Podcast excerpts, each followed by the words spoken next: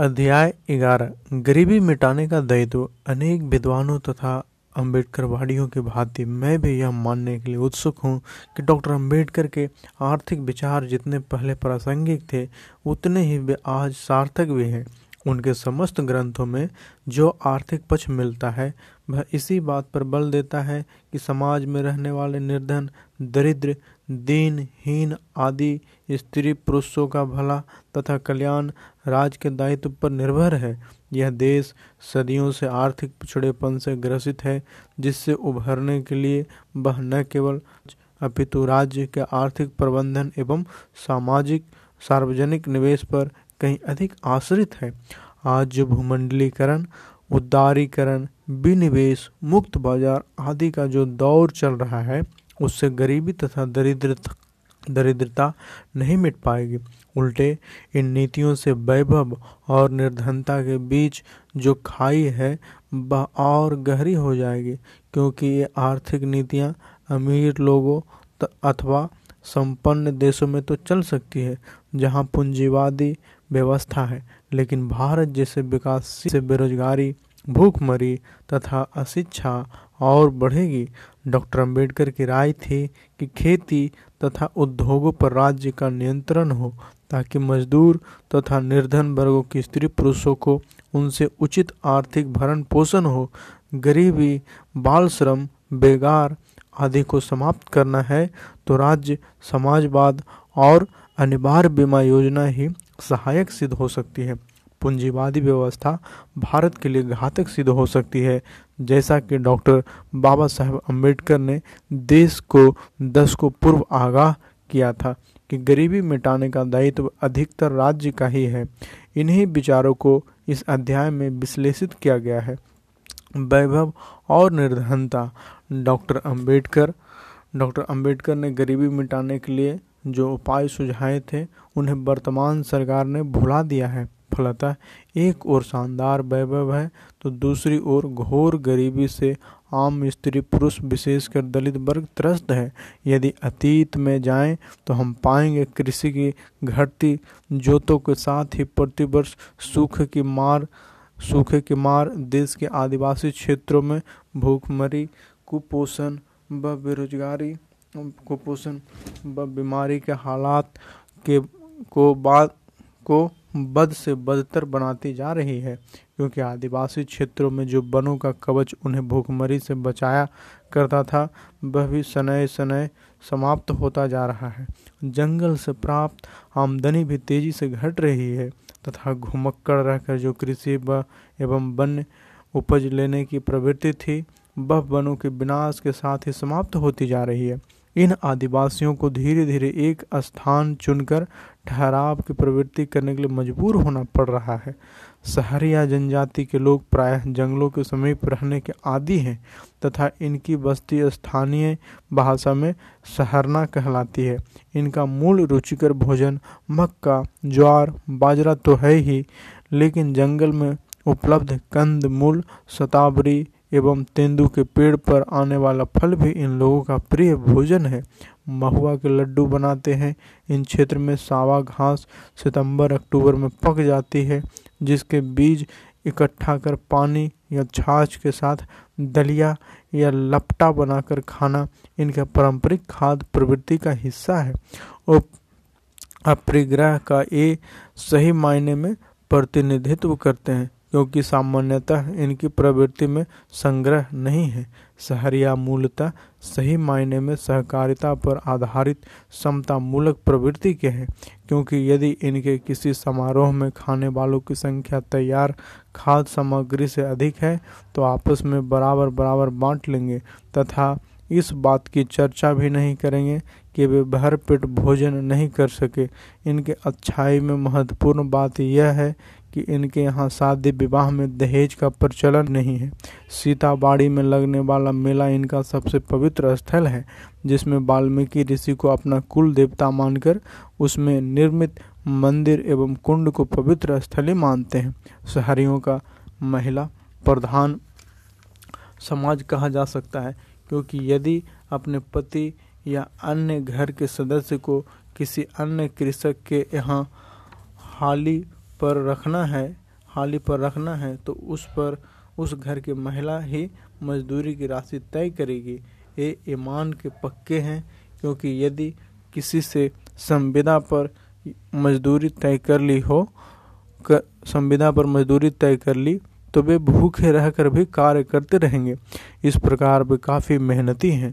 इस वर्ष के अकाल ने इनकी कमर ही तोड़ दी, क्योंकि अब की बार रबी की बुआई भी पूरे कोटा संभाग में नहरों के पानी के अभाव में नहीं हुई, जिससे कि ये अन्यत्र मजदूरी करके पेट भर पाते। भारत में आदिवासी क्षेत्रों में अकाल नहीं भी हो तो अदृश्य अकाल तो हमेशा ही बना रहता है। अकाल से निपटने की जो व्यूह रचना रहती है वह फटे कपड़े पर पैबंद लगाकर काम चलाने जैसी है।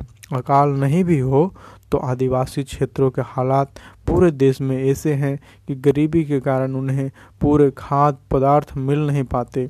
ऐसी स्थिति में आदिवासी क्षेत्रों में सतही हल ढूंढने के बजाय दीर्घकालीन एवं कड़े कदम उठाने चाहिए। आदिवासियों को उनकी भलाई के लिए बनाई गई योजनाओं का पूरा लाभ नहीं मिल पा रहा है, क्योंकि इन योजनाओं में व्यक्तिगत लाभ भी पूरे वर्ष भर परिवार को पूरे वर्ष परिवार को रोजगार के रूप में मिलता रहे, ऐसे बिंदुओं का स्पष्ट अभाव है। वन संरक्षण कानून का सही क्रियान्वयन नहीं होना भी इसका एक महत्वपूर्ण कारण है।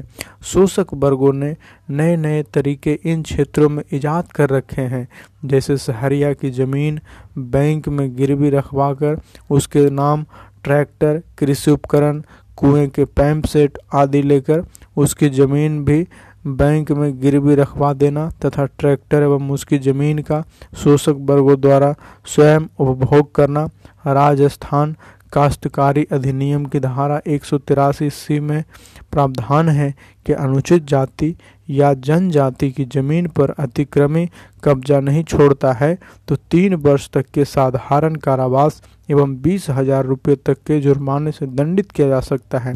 लेकिन यह कानून पुस्तक तक ही सीमित है, क्योंकि राजस्थान में इस धारा का उपयोग किया जाना इतनी जटिलता लिए हुए है कि इस प्रावधान के तहत संपूर्ण राजस्थान में आज तक एक भी अतिक्रमी को सजा नहीं हुई, जबकि सभी राजनीतिक दल राज्य में शासन कर चुके हैं। इससे तो अच्छा हो कानून में संशोधन कर भू राजस्व अधिनियम की धारा 91 के प्रावधानों के तहत तहसीलदार को अधिकार दे दिए जाए ताकि शोषक वर्ग एवं अतिक्रमियों पर कानून का शिकंजा कसा जा सके। अपनी एक नवीनतम रिपोर्ट में विश्व खाद्य एवं कृषि संगठन ने भारत में भूखमरी की समस्या ज्यों की त्यों बनी रहने को लेकर गहरी चिंता प्रकट की है। जो इस भूखमरी का मुख्य कारण कृषि अर्थव्यवस्था पर पड़ रहे बेहद दबाव को माना गया है। विश्व में 84 करोड़ लोग कुपोषण के शिकार थे, जिसमें 80 करोड़ विकासशील देशों के लोग हैं तथा इसमें से 25 करोड़ लोग अकेले मेरे भारत महान के हैं। इस भूखमरी की वजह से बाल मृत्यु दर एवं महिलाओं के प्रसव के दौरान होने वाली मौतों की दर बढ़ रही है, जिससे अंदाज़ा लगाया जा सकता है कि 12 के सहरिया ही नहीं, राजस्थान के जनजाति उपयोजना क्षेत्र के सबसे संवेदनशील क्षेत्र कोटड़ा, उड़ीसा का कालाहांडी, गुजरात का अंबाजी क्षेत्र, मध्य प्रदेश के शिवपुरी के आदिवासियों के क्या हाल होंगे। आंध्र प्रदेश में चंद्रबाबू नायडू के 9 साल के शासनकाल में 3,500 किसानों ने कर्ज तथा सूखे के कारण आत्महत्याएं की, जबकि सत्ता परिवर्तन अप्रैल मई चुनाव के कारण शासन में ही 100 से अधिक किसानों ने आत्महत्याएं की, जो एक शर्मनाक स्थिति है। ये आंकड़े आज तक टीवी चैनल द्वारा दिनांक 3 जून 2004 को एक विशिष्ट रिपोर्ट में प्रसारित किए गए। अतीत में किए गए प्रयासों का मूल्यांकन करते हुए असफलता को कोसने एवं आरोप प्रत्यारोप के बजाय हमें उस दीर्घकालीन कार्य योजना पर विचार करना चाहिए जिससे सदा के लिए विद्यमान इस अदृश्य अकाल को अस्थायी तौर पर विदाई दी जा सके। यदि समय रहते इस ओर ध्यान नहीं दिया गया तो सरकारों को भारत में स्थान स्थान पर आंदोलनकारी विक्षोभ झेलना पड़ सकता है। हमें खाद्यान्नों के उचित मूल्य पर उपलब्धता के साथ ही वर्ष भर में किए जाने वाले समस्त निर्माण कार्यों में मजदूरी के रूप में गेहूं के वितरण की वर्तमान में अकाल राहत में अपनाई गई नीति को भविष्य में भी अस्थायी तौर पर अपनाना होगा, जिससे एक और निर्माण कार्यों में मशीनों से कार्य कराकर फर्जी मजदूरी भुगतान जैसे हथकंडों से अस्थायी निजात मिले, वहीं दूसरी ओर गांव-गांव में कृषक मजदूरों को पर्याप्त गेहूं उपलब्ध होता रहेगा। गरीबी की रेखा से नीचे जीवन यापन करने वालों को यदि रोजगार ग्रामीण क्षेत्रों में अस्थायी तौर पर मिलता रहे तो वे अनुदान के रूप में मिलने वाले रियायती गेहूँ की ओर मुँह ताकना बंद कर देंगे तथा गरीबों को सस्ते अनाज के नाम पर दिए जा रहे वितरण के भ्रष्टाचार पर भी अस्थायी रोक लग सकेगी। हमें खेत का पानी खेत में एवं गांव का पानी गांव में की तर्ज पर भू संरक्षण एवं बड़ी संख्या में तालाब एवं एनीकट बनाने होंगे। बेकार पड़ी नदियों पर बनी पुरानी सड़क पुलियों को एनीकटों में बदलकर कम लागत के इस प्रयोग से भू जल स्तर को ऊंचा उठाने का अनवरत प्रयास करना होगा। जंगल और आदिवासियों के पुराने रिश्तों को कायम करने हेतु नीतिगत निर्णय लेने होंगे जिससे कि वन संरक्षण को बल मिले। ज़्यादातर अनुसूचित जाति एवं जनजाति मूलतः भील ग्रसिया सहरिया आदि की जिन गांवों में 75% से अधिक जनसंख्या है उनके लिए एक अलग नीति बनाकर रोजगार के साधन अस्थायी तौर पर उपलब्ध कराने होंगे। 12 जिले में कुल पदों में से शहरियों के लिए किए गए 25% पदों पर आरक्षण के पद बिना किसी देरी के एक अभियान चलाकर भरे जाने चाहिए जिससे शिक्षित बेरोजगार कुंठाग्रस्त नहीं हो तथा शैक्षणिक संस्थाओं पुलिस एवं प्रशासन में शहरिया वर्ग की प्रभावी भागीदारी भी सुनिश्चित हो सके।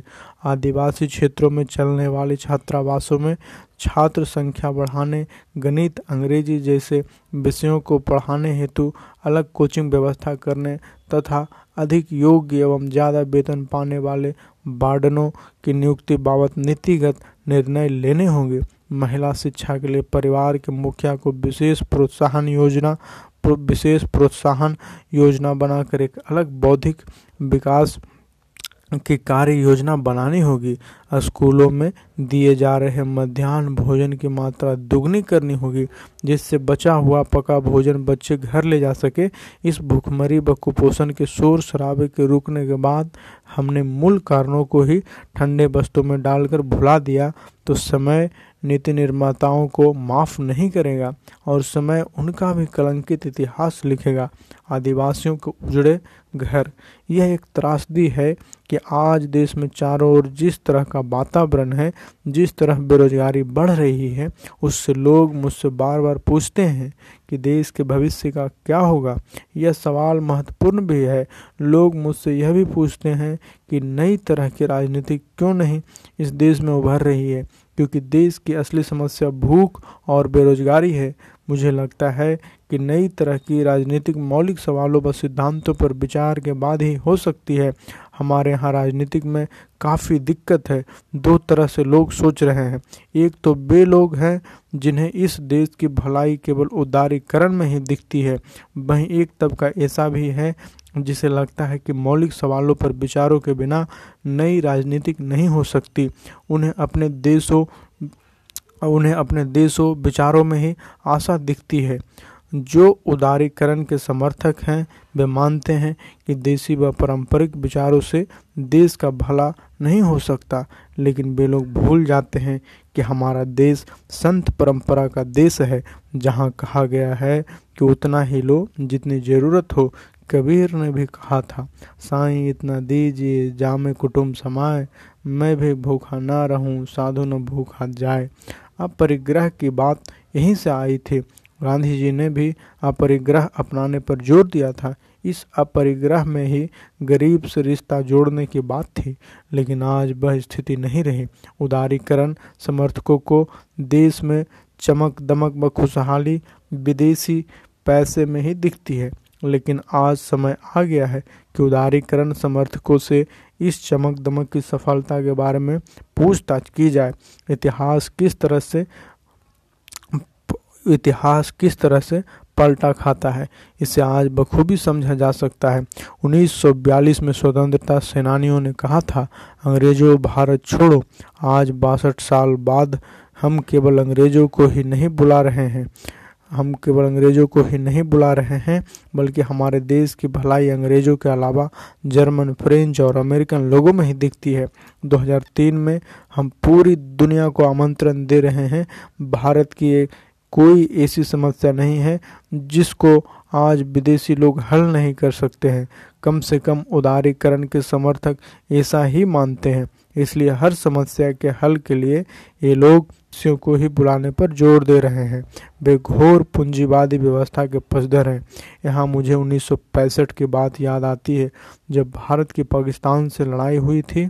उस समय देश में अनाज की भी काफ़ी कमी थी। तत्कालीन प्रधानमंत्री लाल बहादुर शास्त्री के नेतृत्व में देश ने अन्न की कमी का भी सामना किया था। लड़ाई तो खैर जीती ही, तब अन्न की समस्या से निजात के लिए अंतर्राष्ट्रीय मुद्रा कोष या विश्व बैंक के पास नहीं गए थे।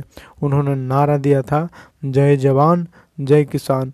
शास्त्री जी ने कहा था कि यदि देश के सारे लोग सप्ताह में एक समय उपवास करेंगे तो देश में काफ़ी अनाज की बचत होगी। लोगों ने उनके आह्वान पर सोमवार की शाम को उपवास रखना शुरू किया था। इस तरह ठेठ देसी अंदाज में समस्याओं का सामना किया था। आज हम यह भूल गए हैं। 1991 के बाद से देश या राज्यों में जिस पार्टी की भी सरकार रही, जो लोग सत्ता में आए उन्हें विदेशी पैसे से ही देश का भला होता दिखा। जब तक यह नीति नहीं बदलेगी तब तक देश का भला नहीं होगा, लेकिन इसे बदलना इतना आसान नहीं है। आज देश का प्रबुद्ध वर्ग इससे काफ़ी प्रभावित है। वह इसके खिलाफ कुछ भी सुनना पसंद नहीं करता। इसमें न केवल पत्रकार हैं बल्कि न्यायाधीश, सांसद और प्राध्यापक तक शामिल हैं। लेकिन मैं इस विचार का नहीं हूँ। मैं यह नहीं मानता कि दुनिया के लोगों के ही पास हमारी सारी समस्याओं का हल है। मेरा मानना है कि अपने देश के भी लोग ईमानदारी से प्रयास करें तो हर समस्या का हल ढूंढा जा सकता है। दुनिया के लोग मिलकर भी भारत के 110 करोड़ लोगों की भलाई नहीं कर सकते। आज हमें अपने लोगों के ही पौरुष पर भरोसा नहीं है, लेकिन उन्हीं लोगों के पौरुष को जगाकर डॉ आंबेडकर ने ब्रिटिश साम्राज्य को चौंका दिया था। हमने अपनी राजनीतिक आज़ादी की लड़ाई के दिनों में सोचा था कि अगर यहाँ से अंग्रेज चले गए तो हमारी सारी समस्याएं दूर हो जाएगी, लेकिन यह तो हुआ नहीं। आज सारी समस्याओं का हल राजनेताओं को उन्हीं अंग्रेजों के आगमन में ही दिखता है। भारत की कोई ऐसी समस्या नहीं जिसका हल भारतीय नहीं कर सकते। भारत की धरती जितनी उपजाऊ है उतनी कहीं और देश की धरती नहीं है। यहाँ के लोग थोड़े में संतोष करने वाले हैं। इस समाज से उतना ही लेना स्वीकार करते हैं जितनी उन्हें ज़रूरत होती है। यह परंपरा हजारों सालों से यहाँ चली आ रही है, लेकिन इस पर अब भरोसा नहीं किया जा रहा है। भारतीय विकास के नारे में सारी चीज़ें भुला दी गई और विकास के लिए विदेशियों को भुलाकर उनसे निवेश कराना ही हमें सही लगता है। उदारीकरण के इस नारे को विकास की होड़ में जाने के लिए अत्यंत बेअक्ली से इस्तेमाल किया जाने लगा। इसका लाभ चंद लोगों के भोग विलास के ही रूप में मिला, जबकि ज़रूरत इसकी थी कि अपने सीमित संसाधनों का गरीबी दूर करने, किसी गरीब के इलाज या शिक्षा के लिए इस्तेमाल किया जाए, लेकिन वैभव के टापू ही बनाए गए। उदारीकरण और विदेशियों के आगमन से वैभव के टापू तो बनाए जा सकते हैं, मगर गरीबी मिटाने का काम नहीं हो सकता। हम भूल जाते हैं कि जिस दिन गरीब जागेगा, उसकी भूख की आँच तेज होगी, तो वैभव के इन टापुओं को मिटा देगी, जलाकर राख कर देगी। हमारे यहाँ लोग नारे लोगों को लुभाने के लिए ही दिए जा रहे हैं। आज बहुराष्ट्रीय कंपनियों में भी आरक्षण की मांग की जा रही है। लोग यह भूल जाते हैं कि विदेशी कंपनियां हायर फायर में विश्वास करती हैं। विदेशी कंपनियां आएगी तो इसे नहीं मानेगी। हालांकि जो सरकार में आता है वह आरक्षण बढ़ा देता है।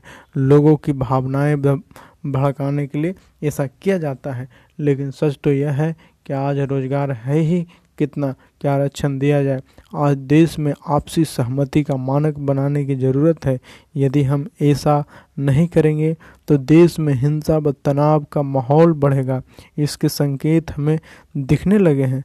इस स्थिति में नई तरह की राजनीति से ही देश का भला हो सकता है, लेकिन अभी इसका तात्कालिक लाभ किसी को मिला नहीं है। इसलिए आज इसकी कोई बात नहीं करता। मौलिक समस्याओं से जूझने का दम अब न तो राजनीतिक दलों में दिखता है, न प्रबुद्ध वर्ग में। इससे बड़ी विडंबना दूसरी क्या होगी। देश चलाने के लिए सरकारी दल के पास जो विचार है, उससे इतर विपक्षी दल की सोच भी नहीं है। देश को सही दिशा में ले जाने के लिए सहमति जरूरी है, लेकिन डुबाने वाले विचारों का विरोध भी जरूरी है। दुर्भाग्य से आज विपक्षी दलों के पास न तो ऐसी कोई नई सोच है और न ही सार्थक कार्यक्रम। अब एक ही समाधान है कि कुछ नौजवान लोग उठकर जनचेतना पैदा करें, राजनीति को बुनियादी समस्याओं की ओर ले आए, तभी राजनीति की दिशा मिलेगी। इसके बाद ही गरीबों किसानों को उत्पादकता बढ़ाने के लिए प्रेरित किया जा सकेगी। युवा लोग ही देश में नई तरह की सोच पैदा कर सकते हैं। गरीब किसान उनकी बातों का ही भरोसा कर सकते हैं। यही लोग देश को नई दिशा दे सकेंगे। विदेशी मोह से मुक्ति भी इसी सोच से मिलेगी। नारे गढ़ने वाले लोगों के नारे लुभावने तो हो सकते हैं, लेकिन ज़मीनी स्तर पर नई चेतना वाले नौजवान ही बदलाव ला सकते हैं।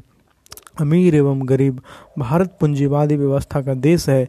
यहाँ की समाज व्यवस्था में पूंजी पर आधारित है। सदियों से घोर असमानता के कारण भारत में आज गरीबों की संख्या 80% है। देश को आज़ाद हुए इन 57 वर्षों में भी पूंजीपतियों की सरकारें राज कर रही है। दैनिक मजदूरी, भूमिहीन किसान, कमर तोड़ श्रम करने वाले गरीब हैं। फौज एवं पुलिस में भी गरीब का बेटा ही जाता है। अमीरों के बेटे देश पर कुर्बान होने के लिए नहीं जाते। सड़कों पर, मिलों में, कारखानों में गरीब ही मजदूरी करता है। आज शहरों में झोपड़ी देखने को नहीं मिलेगी। इसका कारण शहरों की भूमि पर अब पूंजीपतियों के गगनचुंबी कॉम्प्लेक्स बन रहे हैं। हजारों बीघा कृषि भूमि पूंजीपतियों ने सस्ते दामों में खरीद कर और फार्म हाउस बना दिए हैं। गरीब बेचारा कहाँ रहेगा। नगर निगम और जेडीए कच्ची बस्तियों को उखाड़ कर बड़े बड़े पूंजीपतियों को ऊंची बेच रहे हैं। हजारों कच्ची बस्तियों को खंडहर बना दिया है। उन्हें 40 किलोमीटर के परिधि से बाहर बसाने का सपना दिखाया जा रहा है। शहर में यह हालत है कि गरीब मजदूर जो दैनिक मजदूरी करता है, उसे मकान भी कम किराए पर नहीं मिलता। इस पर मकान मालिक की दादागिरी अलग है। ऐसी हजारों श्रमिक महिलाएं हैं जो किराए के मकानों में रह रही हैं तथा विषम परिस्थितियों में रहने को मजबूर होना पड़ रहा है। जिनकी आमदनी कम है, कहाँ खाना बनाए स्नान घर नहीं, बच्चों को पढ़ने की सुविधाएं नहीं। फिर इन करोड़ों खाना बदोश गरीबों का उद्धार कौन करेगा। जिस तरह सरकार ने गरीबी की रेखा तय कर रखी है, उसी प्रकार अमीरी की सीमा तय करना जरूरी है। आज जरूरी है कि एक पैसे वाला कितनी संपत्ति रख सकता है, यह निर्धारित किया जाए। इस प्रकार उद्योगों का भी यही हाल है। एक उद्योगपति अपने उद्योग ग्रुप बनाकर लाखों मजदूरों के जीवन से खिलवाड़ करता चला जा रहा है। इस देश में श्रम कानूनों से असंगठित श्रमिक वर्ग को कोई राहत नहीं मिल पाती। हजारों उद्योग बंद हो जाते हैं। वर्षों तक मजदूर अपना बकाया धन प्राप्त करते करते मर जाता है। अगर सरकार उद्योग में एकाधिकार खत्म करने का कानून बना दे तो हजारों नए उद्योग गरीब चला सकते हैं। अगर सरकार अधिक संपत्ति रखने के अधिकार को खत्म कर दे तो करोड़ों रुपया इन पूंजीवादी दरिंदों से निकाला जा सकता है। लेकिन जब सरकार ही पूंजीपतियों की गुलामी करती है तो ये क्रांतिकारी कदम कौन उठाएगा? गरीबों के वोट हासिल करने वाले राजनेता देश के करोड़ों गरीबों के साथ धोखा करते हैं। गरीबी मिटाने का सरकार नारा देकर गरीब मजदूरों किसानों का शोषण करती है। इस देश का गरीब सदियों से भगवान के पास जाता है, पर मंदिर में भगवान भी पूंजीपति का है। ये एक ऐसा भयंकर षड्यंत्र है जिसे सदियों से भगवान और भाग्य के रूप में चलाया जा रहा है। जब तक इन रूढ़ियों और धार्मिक पाखंडों से निजात नहीं मिलती तब तक गरीब और गरीब होता जाएगा और पूंजीपति सैकड़ों करोड़ों का मालिक बन जाएगा। यह वास्तव में डॉ आंबेडकर के आर्थिक विचारों से भटकाव के कारण है। आर्थिक समाधान। अपने आर्थिक विचारों में डॉ आंबेडकर ने समाज के समाजवादी ढांचे पर बल दिया था ताकि यहाँ के आम आदमी, निर्धन, पद दलित तथा कमजोरों का जीवन स्तर ऊंचा उठे। किंतु आर्थिक उदारीकरण, निजीकरण तथा भूमंडलीयकरण की प्रक्रियाओं में उसकी निरंतर उपेक्षा एक गंभीर चिंता का विषय है। नए आर्थिक सुधार समाज के केवल 15% लोगों को लाभ देगी जो पहले से ही अमीर है। वस्तुतः अंतर्राष्ट्रीय मुद्रा कोष, विश्व बैंक जैसे वित्तीय संस्थाओं से भारी ऋण लिए जा रहे हैं और वे अपने दृष्टिकोण से भारत की अर्थव्यवस्था को संचालित करवाना चाहते हैं। यही कारण है कि स्वदेशी तथा विदेशी गठबंधन पर आधारित नया पूंजीवाद उभर रहा है, जिसकी आड़ में बहुराष्ट्रीय कंपनियां अपना आर्थिक साम्राज्यवाद स्थापित कर रही है। सार्वजनिक क्षेत्र के आधारभूत उद्योगों व उपक्रमों जैसे ऊर्जा, रेल, संचार व परिवहन को बहुराष्ट्रीय कंपनियों को सौंपे जाने के प्रयास चल रहे हैं। अतः वर्तमान आर्थिक सुधार कार्यक्रम बाहर से थोपे जा रहे हैं। वे आम जनता की भावनाओं एवं आवश्यकताओं के प्रतिफल नहीं है। इनका मूल उद्देश्य यह दर्शाना है कि राज्य आम जनता का धनी धोरी नहीं बन सकता। केवल उदारीकरण तथा निजीकरण ही उसके लिए लाभकारी सिद्ध होंगे, जो एक भ्रम लगता है। भारतीय अर्थव्यवस्था का पाश्चात्यकरण, गैट में हस्ताक्षरित होना और विश्व व्यापार संगठन की सदस्यता ग्रहण करना आम आदमी की समझ से बाहर है, क्योंकि उसे तो दाल, रोटी, तेल, वस्त्र, दवा आदि सस्ते दामों पर चाहिए, जो असंभव बनता जा रहा है। अतः इन बातों को ध्यान में रखकर आर्थिक नीतियों का निर्धारण सत्तापक्ष की शक्तियों का काम है। संक्षेप में, अंबेडकर मॉडल की मूलभूत मान्यताओं एवं आकांक्षाओं का महत्व अब भी उतना ही है जितना कि पहले था, भले ही आर्थिक सुधार कार्यक्रम पूंजीवादी दिशा में बढ़ रही हो अथवा संयुक्त क्षेत्र में बने रहे। यह सुनिश्चित है कि डॉ आंबेडकर के आर्थिक विचारों को एकाकी रूप में नहीं देखा जा सकता। उन्होंने जीवन के प्रत्येक पक्ष को सापेक्षता की दृष्टि परिलक्षित किया है। यही कारण है कि उनके विभिन्न विचारों सामाजिक, राजनीतिक, आर्थिक, नैतिक तथा धार्मिक में एक रूपता एवं निरंतरता मिलती है। जैसा कि हमें देखने को मिला, डॉ आंबेडकर ने सर्वप्रथम राजनीतिक स्वतंत्रता के साथ सामाजिक मुक्ति को जोड़ा। राजनीतिक जनतंत्र तभी सफल हो सकेगा जब आम, निर्धन व पद दलित लोगों को सामाजिक आज़ादी व स्वतंत्रता उपलब्ध होगी। और फिर इन सब के साथ उन्होंने संलग्न किया आर्थिक जनतंत्र को। डॉ आंबेडकर मात्र संसदीय जनतंत्र से संतुष्ट नहीं थे, वह राजनीतिक जनतंत्र और आर्थिक जनतंत्र को भी उसके साथ जोड़ने के पक्ष में थे। यही उन्होंने संविधान में करवाया था। उन्होंने कहा, संसदीय जनतंत्र से हमारा मतलब एक आदमी एक वोट से है। हमारा यह भी मतलब है कि प्रत्येक सरकार पटल पर है, रोजाना के मामले में और एक निश्चित अवधि के अंत में भी। जब मतदाताओं तथा चुनाव मंडल को सरकार द्वारा किए गए कामकाज के मूल्यांकन का अवसर मिलेगा। हमने इस संविधान के अंतर्गत एक राजनीतिक जनतंत्र को क्यों स्थापित किया है? क्योंकि हम नहीं चाहते कि लोगों का एक विशेष संगठन किसी भी साधन द्वारा एक अस्थायी अधिनायकत्व स्थापित कर ले। हमने राजनीतिक जनतंत्र को तो स्थापित कर लिया है, यह भी एक संकल्प है कि हम अपने लक्ष्य को आर्थिक जनतंत्र के आदर्श के रूप में स्थापित करें। हम मात्र कोई ऐसा एक ढंग नहीं चाहते कि लोग आएं और सत्ता पर काबिज हो जाएं। संविधान लोगों के समक्ष एक आदर्श भी प्रस्तुत करना चाहिए। जो सरकार का निर्माण करेंगे वह आदर्श आर्थिक जनतंत्र है, जिसके द्वारा, जहाँ तक मेरा संबंध है, मेरा अर्थ एक आदमी एक वोट से है। प्रश्न तो यह है कि क्या हमारे पास कोई निश्चित विचार है कि हम किस प्रकार आर्थिक जनतंत्र की स्थापना करेंगे?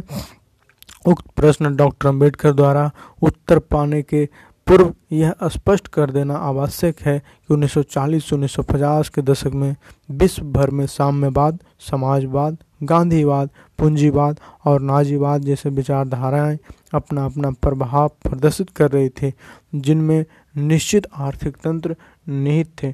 लेकिन संविधान में डॉ आंबेडकर ने ऐसी कोई कठोरता नहीं दिखाई कि भावी पीढ़ी को उसी से बंधना पड़े। उन्होंने स्वयं महसूस किया कि ऐसे विभिन्न ढंग हैं जिनमें लोगों का विश्वास है कि आर्थिक जनतंत्र उनके द्वारा स्थापित किया जा सकता है। कुछ वे हैं जिनका विश्वास है कि समाजवादी राज्य आर्थिक जनतंत्र की स्थापना के लिए उत्तम रूप है। कुछ ऐसे भी हैं जो विश्वास करते हैं कि पूंजीवादी राज्य आर्थिक जनतंत्र की स्थापना के लिए उत्तम ढंग है, और कुछ वे लोग हैं जिनका विश्वास है कि आर्थिक जनतंत्र का सबसे पूर्ण रूप साम्यवादी विचार है। वस्तुतः डॉ आंबेडकर ने इन विकल्पों को स्वीकार नहीं किया। उन्होंने बड़ी ही बुद्धिमतापूर्ण ढंग से भावी पीढ़ी को यह स्वतंत्रता सौंपी कि वह परिस्थितियों के अनुसार कोई भी उत्तम आर्थिक मॉडल विकसित कर सकती है। इसीलिए उन्होंने कहा, अब इस तथ्य को ध्यान में रखते हुए कि ये विभिन्न ढंग हैं जिनके द्वारा आर्थिक जनतंत्र की स्थापना की जा सकती है, हमने जानबूझकर ऐसी भाषा प्रयुक्त की है कि नीति निर्देशक सिद्धांतों में कुछ ऐसा है जो निश्चित या कठोर नहीं है। हमने चिंतन के विभिन्न रूपों से संबंधित लोगों के लिए पर्याप्त स्थान छोड़ आर्थिक जनतंत्र के आदर्श तक पहुंचने के लिए अपने ढंग से प्रयास करने हेतु निर्वाचन मंडल को राजी करने के लिए कि आर्थिक जनतंत्र तक पहुंचने के लिए यही उत्तम ढंग है कि जिस ढंग से वे काम करना चाहते हैं उस ढंग से उन्हें काम करने का संपूर्ण अवसर मिले। स्पष्टतः डॉ आंबेडकर ने संविधान में किसी निश्चित विचारधारा पर आधारित आर्थिक मॉडल खड़ा करने के लिए भारतीय नागरिकों को संवैधानिक कानून द्वारा बाध्य नहीं किया। हालांकि व्यक्तिगत रूप में उन्होंने राज्य समाजवाद को कानूनी रूप देने का विचार अलग से प्रस्तुत किया था। सभी संविधान निर्माताओं की भावनाओं को ध्यान में रखते हुए वह वैचारिक आर्थिक ढांचे से प्रतिबद्ध नहीं हुए। इतना अवश्य है कि वह निर्धन, पद दलित एवं पिछड़ों के जीवन स्तर को उठाने के वास्ते राज्य की भूमिका को भारत जैसे देश में महत्वपूर्ण मानते थे। समाजवादी गणतंत्र शब्द संविधान की उद्देशिका में लगभग 4 दशकों के बाद कुछ राजनीतिक कारणों से जोड़ा गया, और उस दिशा में भी सत्ताधारी लोग आंशिक रूप से चलने में असमर्थ रहे।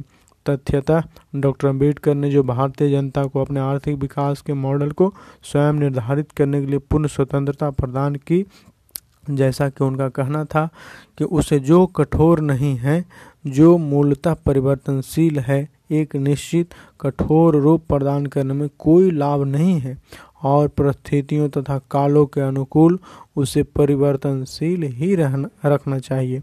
इसलिए ऐसा कहने में कोई फायदा नहीं है कि नीति निर्देशक सिद्धांतों का कोई महत्व नहीं है।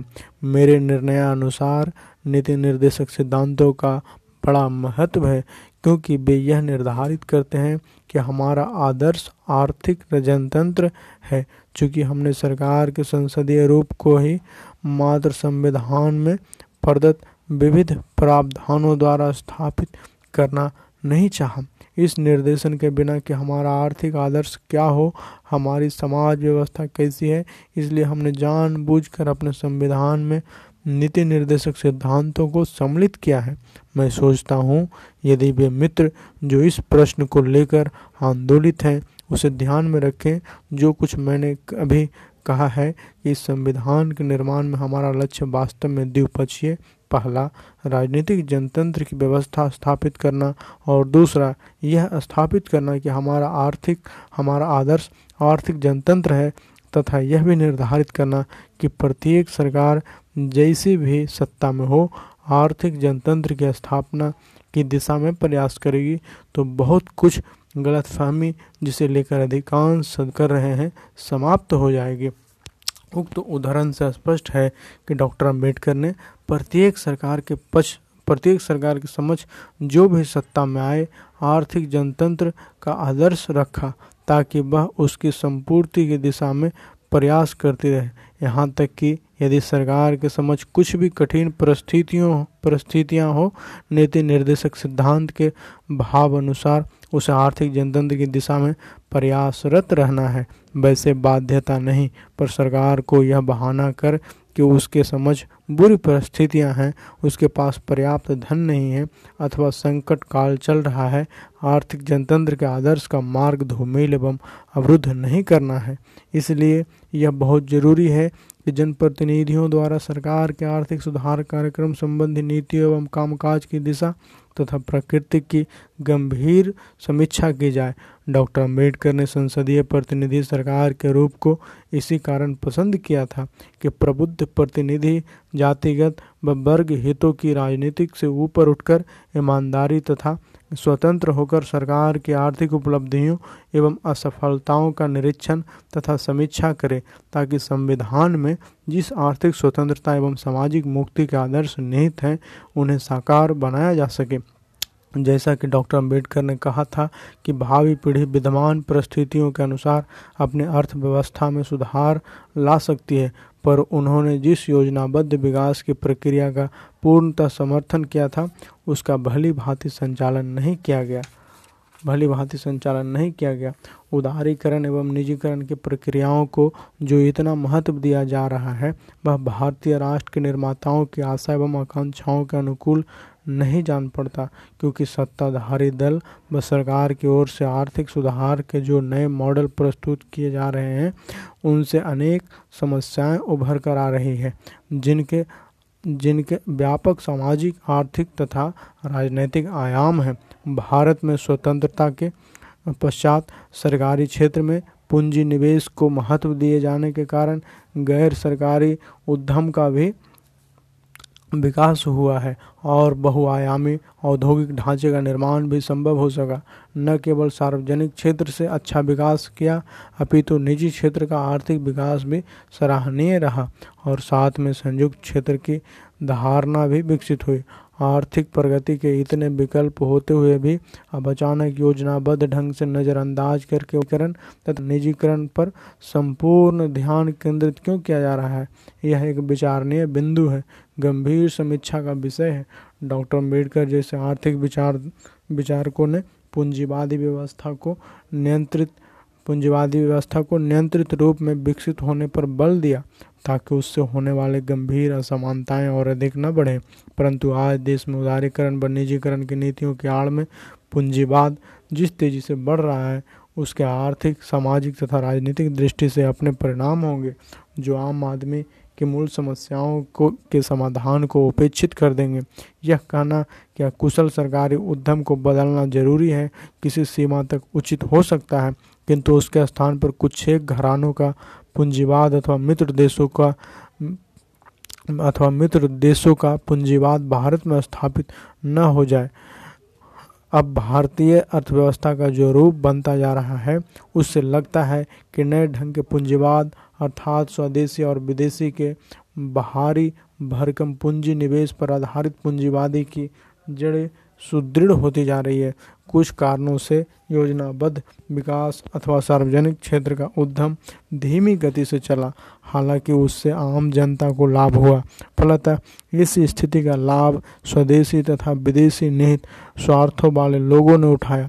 उन्होंने स्वतंत्र बाजार एवं निवेश को बढ़ावा दिया जो अब संरचनात्मक सुधार कार्यक्रम के रूप में बदल चुके हैं। इसी आधार पर भारतीय अर्थव्यवस्था का भूमंडलीकरण और गैर सरकारीकरण किया जा रहा है। इससे विशुद्ध पूंजीवादी व्यवस्था का आधार और सुदृढ़ होता जा रहा है। लेकिन देश के राजनेताओं को यह ध्यान रखना चाहिए कि ऐसी पूंजीवाद के अंतर्निहित दोष भी हैं, जैसे मुद्रास्फीति में वृद्धि, बेरोजगारी और उसकी नैतिक रिक्तियाँ जो आर्थिक न्याय की प्रतिरोधी है। उक्त आर्थिक सुधारों के खतरनाक परिणाम आम जनता को भोगने पड़ेंगे, क्योंकि स्वदेशी तथा विदेशी पूंजीवादी का अर्थ तंत्र इतना प्रभावशाली बन जाएगा कि उससे संविधान में परिलक्षित किए गए आर्थिक जनतंत्र तथा सामाजिक मुक्ति के आदर्श पृष्ठ में चले जाएंगे।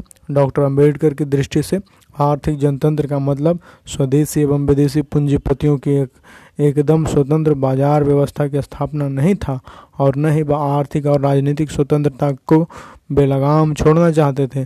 आर्थिक स्वतंत्रता से उनका तात्पर्य था कि आम आदमी, विशेषकर 85% कमजोर, दलित एवं पिछड़े लोगों की मूल समस्याओं के समाधान की दिशा में प्रयास करना, उनके जीवन स्तर को ऊंचा उठाना, उन्हें बेसुख सुविधाएं उपलब्ध कराना जो आधुनिक युग में सामान्य तथा अनिवार्य हैं, और उन्हें सम्मानजनक सामाजिक जीवन जीने की ओर अग्रसर करना। क्या स्वदेशी तथा विदेशी पूंजीवादी अर्थव्यवस्था ऐसा करने में रुचि लेगी? क्या वह चिरकालिक आर्थिक समस्याओं के समाधान का प्रयास करेगी? क्या यह उभरता नया पूंजीवाद समाज की दयनीय स्थितियों से श्रमिक वर्ग को मुक्ति दिलाएगा? हालांकि चिरकालिक समस्याएं कौन सी हैं? इनमें मुख्य समस्याएं हैं निर्धनता, दरिद्रता, भूमि सुधार की अपेक्षा, मिट्टी की उपजाऊ शक्ति के संरक्षण का अभाव, ग्रामीण स्वास्थ्य एवं शिक्षा सेवाओं की भारी कमी, अभूतपूर्व जनसंख्या वृद्धि तथा व्यापक बेरोजगारी, दलित वर्ग का निम्न सामाजिक स्तर, श्रमिकों की दयनीय आर्थिक स्थिति आदि। इन्हीं समस्याओं को ध्यान में रखकर ही अम्बेडकर, नेहरू तथा लोहिया जैसे समाजवादी चिंतकों ने सरकारी भूमिका को अत्यधिक महत्व दिया था कि उसके माध्यम से अपेक्षित सामाजिक एवं आर्थिक उत्थान संभव हो सकेगा, और उस दिशा में सराहनीय काम भी हुए। अनेक योजनाएं प्रारंभ की गई और बहुत सी आर्थिक तथा राजनीतिक संस्थाएं स्थापित की गई जो इन निर्धन, दलित तथा पिछड़े वर्गों के हितों की देखभाल कर रही हैं। उक्त समस्याओं को हल करने के लिए सरकार ने प्राथमिकताएं एवं योजनाएं निर्धारित की थी। हालांकि उनकी प्रशासनिक रुचि, उद्यमरत मशीनरी की आंशिक अकुशलता, नौकरशाहों की भ्रष्ट प्रवृत्ति और राजनीतिक उपेक्षा के कारणों से पूर्णतः सफलीभूत नहीं बनाया जा सका, परंतु भारतीय एवं विदेशी उद्योगपतियों में जो सहयोग व समझौते हो रहे हैं और सरकारी प्रोत्साहन मिल रहा है, उसका मुख्य परिणाम निजी लाभ ही होगा। धन संपत्ति का कुछ ही विशिष्ट परिवारों के बीच संकेंद्रीकरण बढ़ता जाएगा। स्वदेशी तथा विदेशी पूंजीवाद का स्पष्ट उद्देश्य मुनाफा कमाना है, न कि सामाजिक सेवाओं को सुदृढ़ बनाना और सार्वजनिक कल्याण में वृद्धि करना है। पूंजीवादी आर्थिक व्यवस्था में एक ओर जहां श्रम शक्ति का शोषण किया जा रहा है, वहीं दूसरी ओर उपभोक्ता पर अतिरिक्त आर्थिक भार डाला जा रहा है। उपभोक्तावाद की संस्कृति को सुदृढ़ किया जा रहा है, साथ में सामाजिक प्राथमिकताओं और दायित्वों की उपेक्षा की जा रही है।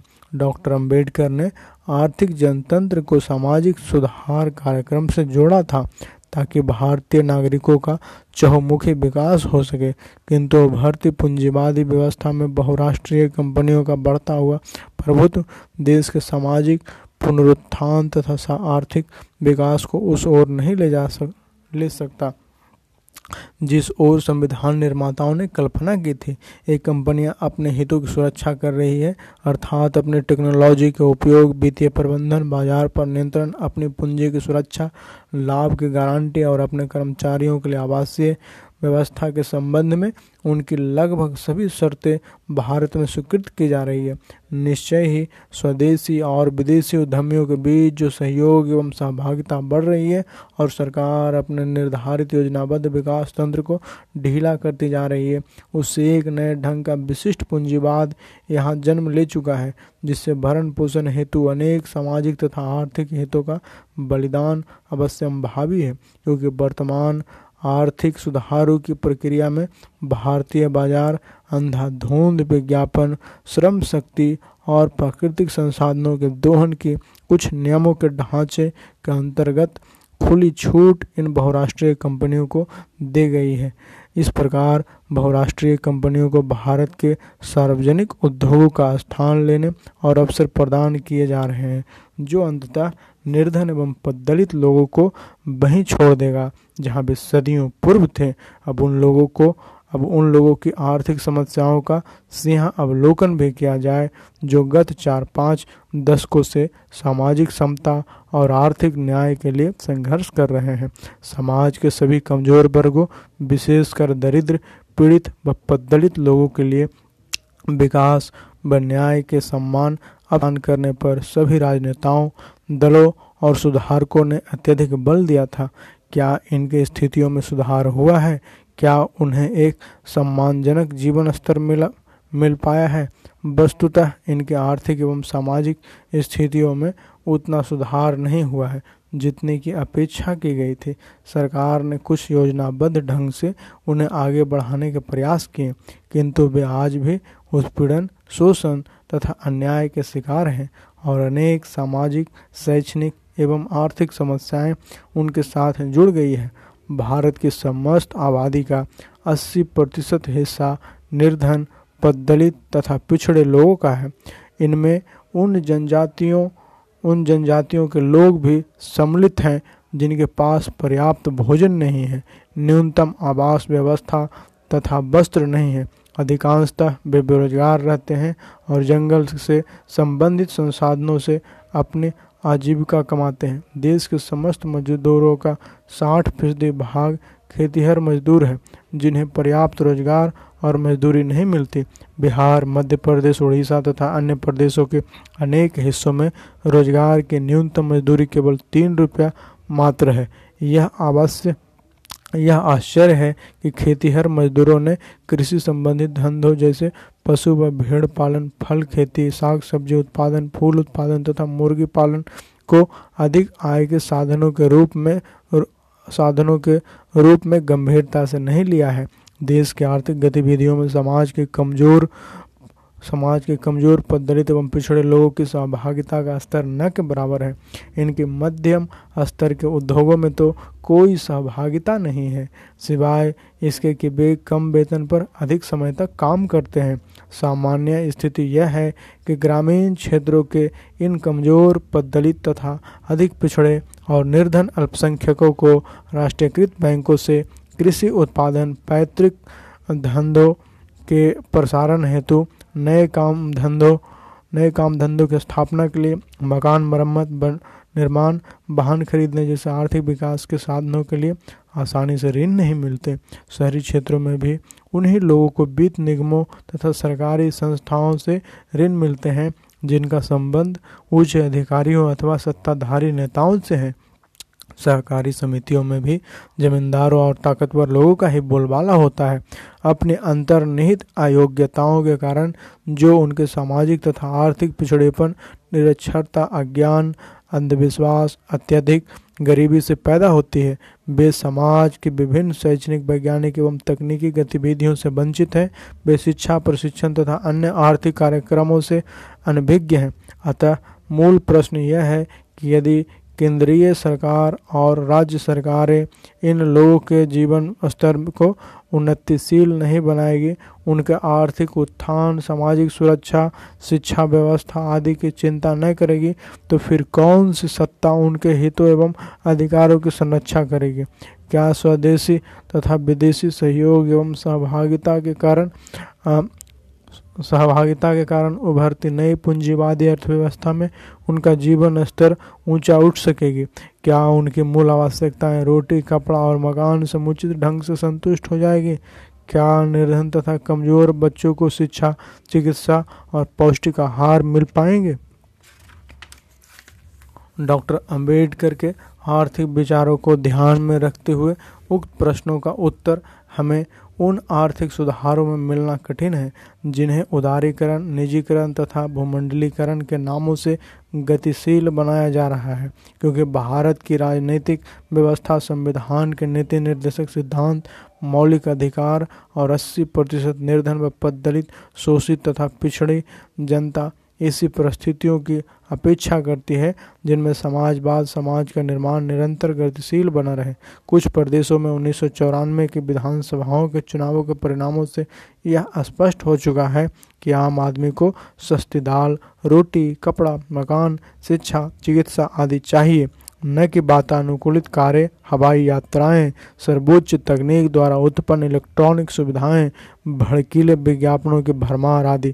सरकार राज्यों को अरबों रुपये का ऋण ले रही है, भारी भरकम निवेश को आमंत्रित कर रही है, स्वतंत्र बाजार व्यवस्था स्थापित कर रही है और भूमंडलीय व्यापार के अर्थतंत्र में सहभागी हो रही है। उनको सफलीभूत बनाने के लिए उसी नौकरशाही तथा बनियाबादी व्यवस्था पर आश्रित होगी जो निकृष्ट रूप से भ्रष्ट तथा बेईमान है।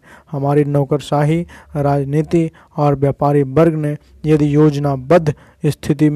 योजनाबद्ध आर्थिक विकास, समाजवादी निर्माण, गरीबी उन्मूलन जैसी प्रक्रियाओं को विफलता की स्थिति में लापटका है, तो क्या वे उदारीकरण, निजीकरण तथा भूमंडलीयकरण अथवा स्वदेशी विदेशी गठबंधन पर आधारित पूंजीवादी व्यवस्था को निर्धन, कमजोर, पददलित, अत्यधिक पिछड़े और दरिद्र अल्पसंख्यकों के हित में फलने फूलने देंगे? इस प्रश्न का उत्तर अभी उपलब्ध नहीं हो सकता, तो आगामी 1-2 दशकों के पश्चात अवश्य मिल पाएगा। डॉक्टर आम्बेडकर आर्थिक भौतिक प्रगति की अंधी दौड़ को एक अतिवादी विचार मानते थे। वह पाश्चात्य देशों की भौतिक संपन्नता को एक और अतिवादी दृष्टिकोण मानते थे, तो दूसरी ओर वह भारत के विकट निर्धनता से चिंतित थे। इसलिए उन्होंने कहा कि आदमी को भौतिक तथा आध्यात्मिक दोनों रूपों में साथ साथ समृद्धि करनी चाहिए और मोटे सूअर होने के दर्शन का अनुकरण नहीं करना चाहिए। डॉक्टर आम्बेडकर भौतिक या आर्थिक उन्नति और समृद्धि के विरुद्ध नहीं थे, बल्कि वह मानव मूल्यों के जीवन की भी समृद्धि चाहते थे ताकि आदमी सांस्कृतिक रूप में भी जीवन यापन कर सके। उन्होंने संतोषम परम धनम को मानव जीवन का सर्वोत्तम आदर्श माना। आर्थिक व्यवस्था कुछ भी हो, समाजवादी या पूंजीवादी, यदि आदमी को संतोष नहीं है, भागम भाग में व्यस्त रहता है, भ्रष्ट तथा बेईमान ढंग से अपना धन एकत्रित कर लेता है, मानसिक शांति नहीं है, तो उसका समस्त जीवन निरर्थक है। इस प्रकार डॉक्टर आम्बेडकर भोगवादी तथा उपभोगवाद पर आधारित जीवन को कोई महत्व नहीं देते थे। फिर भी उन्होंने आम आदमी और समाज को निर्धनता, अशिक्षा और पराश्रित स्थिति से उभरने के लिए प्रोत्साहित किया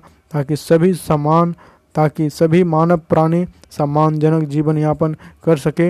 इसलिए आवश्यकता इस बात की है कि जो आर्थिक सुधार चल रहे हैं उन्हें लोगों को समर्थ बनाना चाहिए ताकि वे अपनी असंगठित शक्तियों को सुसंगठित करके सामाजिक गतिशीलता एवं सहभागिता वादी दृष्टिकोण को अपने लक्ष्यों की प्राप्ति के लिए आगे बढ़कर अपनाएं। डॉक्टर आम्बेडकर का मानववादी विश्व दृष्टिकोण, जिसके अधीन उन्होंने अपने आर्थिक विचारों को समग्र रूप दिया, एक विशिष्ट अर्थव्यवस्था का द्योतक है। इसके अंतर्निहित निष्कर्ष इस प्रकार है: पहला, भौतिक जगत की वास्तविकता के साथ साथ मानवता अंतिम वास्तविकता है और मनुष्य जीवन के महत्व, अस्तित्व तथा सर्वोत्तम लक्ष्यों का अनुसरण इसी व्यावहारिक मानव समाज में ही हो, न कि किसी ऐसी दुनिया में जिसकी कोई यथार्थता ही नहीं है। अतः जीवन में किए गए श्रम का फल विद्वान स्थिति में ही मिलता है और यदि नहीं तो इसके लिए संघर्ष करना चाहिए।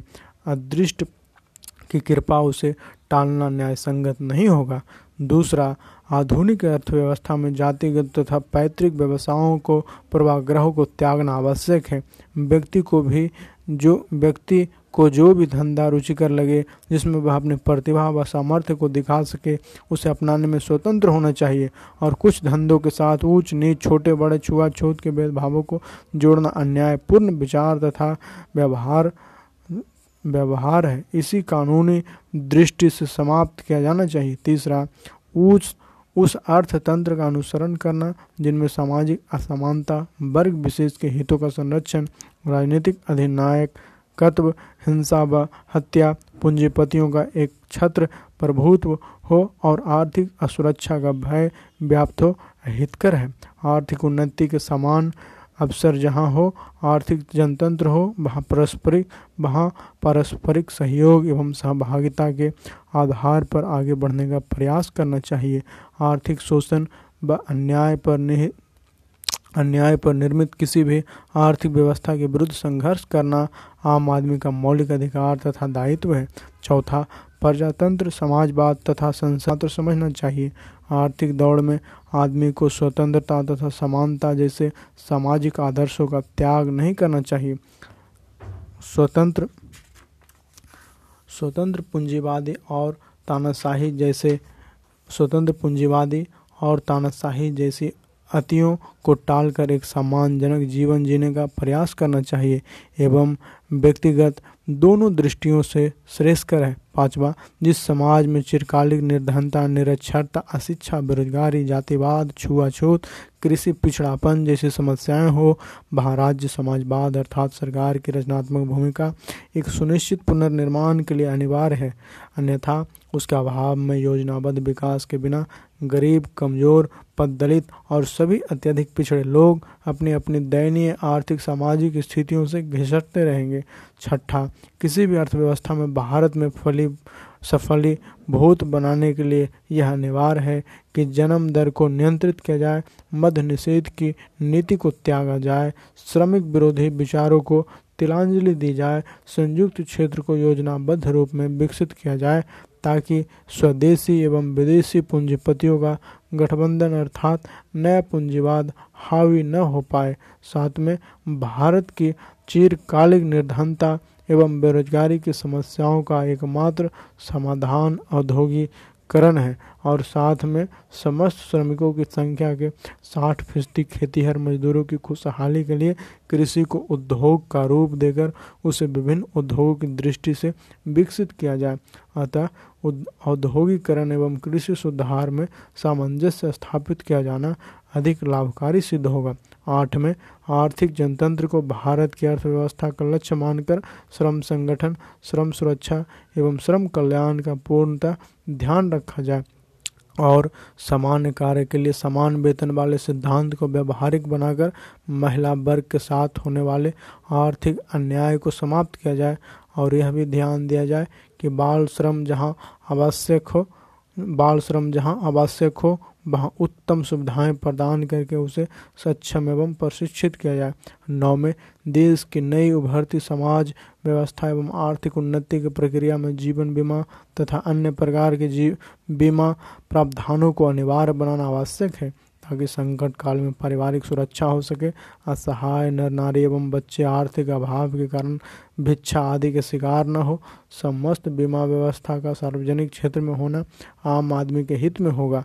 10 में, भारत की अर्थव्यवस्था में अति निर्धन, पद दलित, निर्बल और अति पिछड़े लोगों के न्याय संगत हितों की संरक्षा होना बहुत ही आवश्यक है, अन्यथा जनतांत्रिक संसदीय व्यवस्था के मुख्य आदर्श न्याय, स्वतंत्रता, समता एवं भ्रातृत्व का भविष्य अंधकारमय हो जाएगा।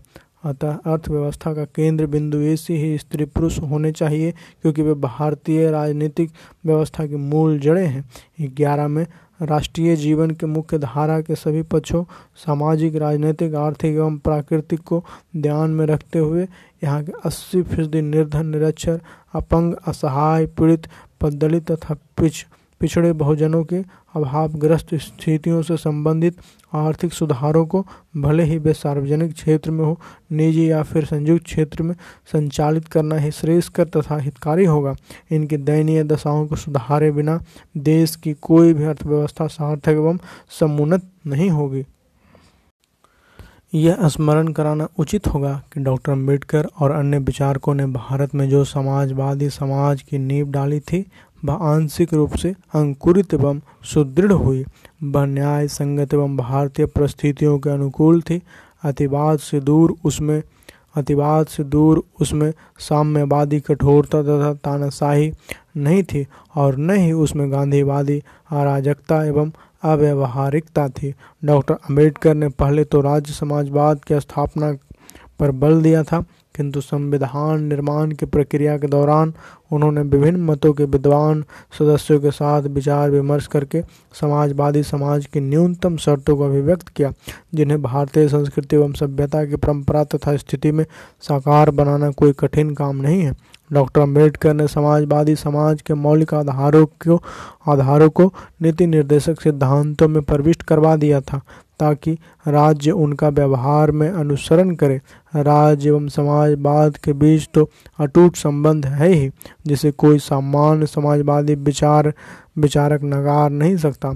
इसलिए डॉक्टर अंबेडकर ने राज्य को यह दायित्व सौंपा कि राज्य अपनी नीति का विशिष्टता इस प्रकार संचालन करेगा कि सुनिश्चित रूप से पहला, पुरुष और स्त्री सभी नागरिक को समान रूप से जीविका के पर्याप्त साधन प्राप्त करने का अधिकार हो। दूसरा, समुदाय की भौतिक संपदा का स्वामित्व और स्व नियंत्रण इस प्रकार बटा हो जिससे सामूहिक हित का सर्वोत्तम रूप से साधन हो। तीसरा, आर्थिक व्यवस्था इस प्रकार चले जिससे धन और उत्पादन के साधनों का सर्वसाधारण के लिए अहितकारी केंद्रीयकरण न हो और पुरुषों और स्त्रियों दोनों का समान कार्य के लिए समान वेतन हो। इन्हीं आधारभूत समाजवादी तत्वों की पुष्टि करते हुए डॉक्टर अंबेडकर ने संविधान सभा में कहा था, न्यूनाधिक मात्रा में कुछ अन्य अंग भी इसी प्रकार की शक्ति के हैं। मैं जो कुछ पूछना चाहता हूँ वह है, यदि वे नीति निर्देशक सिद्धांत जिनकी ओर मैंने ध्यानाकर्षित किया है अपनी दिशा में और अपने विषय वस्तु में समाजवादी नहीं है तो मैं यह समझने में असमर्थ हूँ कि इससे अधिक समाजवाद क्या हो सकता है। क्या ऐसी समाजवादी अर्थव्यवस्था संभव नहीं है कि जो गरीबी उन्मूलन को आसान बनाए? सरकार ने जिन आर्थिक नीतियों को आज उदारीकरण तथा भूमंडलीकरण के नाम से अपना रखा है वे उक्त लक्ष्य को पूर्ति में निष्फल होती लगती है वास्तविकता यह है कि उत्पादन और आय के वितरण की गति का केंद्रीयकरण हो रहा है और मूल्यों का भी भूमंडलीकरण होता जा रहा है। गत 4 वर्षों में सरकार एवं सत्ताधारी दल ने जो आर्थिक नीतियां अपनाई है उनका लाभ समाज के निर्धन व कमजोर लोगों को नहीं बल्कि उन कुछ एक लोगों को मिल रहा है जिनमें बढ़ते मूल्यों के साथ वस्तुओं को खरीदने की क्रय शक्ति है। डॉक्टर अंबेडकर ने बहुत पहले कहा था कि अपने राजनीतिक प्रजातंत्र को आर्थिक प्रजातंत्र से भी जोड़ना चाहिए, जिससे उनका मतलब था कि जो निर्धनतम तथा अति कमजोर लोग हैं वे भूख, प्यास तथा बेरोजगारी के भय से मुक्त हो जाए।